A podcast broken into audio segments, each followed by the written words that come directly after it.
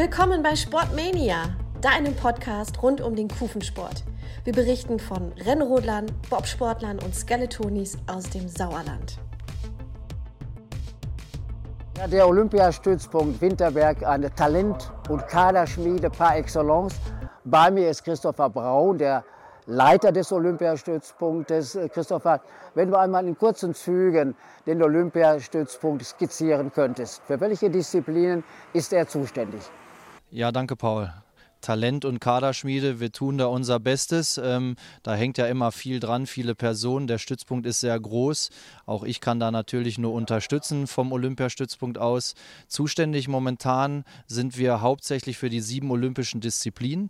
Das sind drei im Bereich der Kufe, also Bob Rodel Skeleton und dann zusätzlich nochmal vier aus den Skidisziplinen. Das ist einmal die nordische Kombination, Skisprung, Langlauf und Biathlon.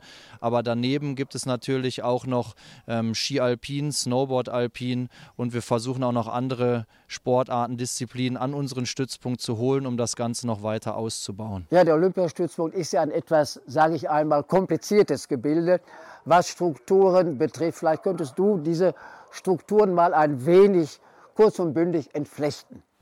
Ich werde mein Bestes geben. Das ist natürlich kompliziert hier, denn wir sind einer von zwei Bundesstützpunkten in Deutschland, die landesübergreifend arbeiten. Das heißt, die Landesgrenze zu Hessen, wir sind ja jetzt hier gerade in NRW, verläuft nur wenige Kilometer von uns entfernt und deswegen sind wir zwei Ländern angehörig und damit hat man natürlich auch zwei Verbände. Immer die nordrhein-westfälischen im Bereich von Ski und Kufe und die hessischen im Bereich Ski und Kufe.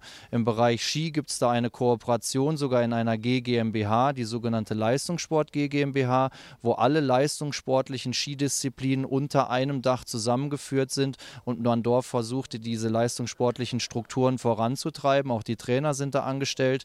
In der Kufe hat man eine ähnliche Kooperation mal versucht anzugehen. Das hat sich aber nicht durchgesetzt. Also da arbeitet der nordrhein-westfälische Bob- und Schlittensportverband für die drei Kufendisziplinen und bildet die hier am Bundesstützpunkt aus.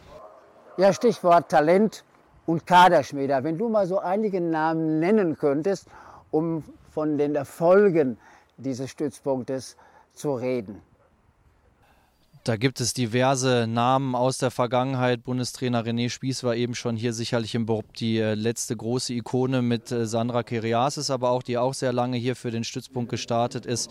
Ähm, diverse Skispringer, Läufer, ähm, Biathleten, Langläufer kamen von hier. Ich kann sie nicht alle aufzählen. Also es gibt sehr viel Erfolg aus der Vergangenheit und gerade aktuell mit Anna Köhler, Laura Nolte und unseren vielen Anschiebern und Anschieberinnen, die im Weltcup ähm, unterwegs sind, auch bei den Roten Rotlern das Doppel Goyeke Gamm, im Skeleton Alexander Gassner, Jacqueline Lölling, aber auch äh, Leute wie Stefan Laie, die ähm, Maren Hammerschmidt.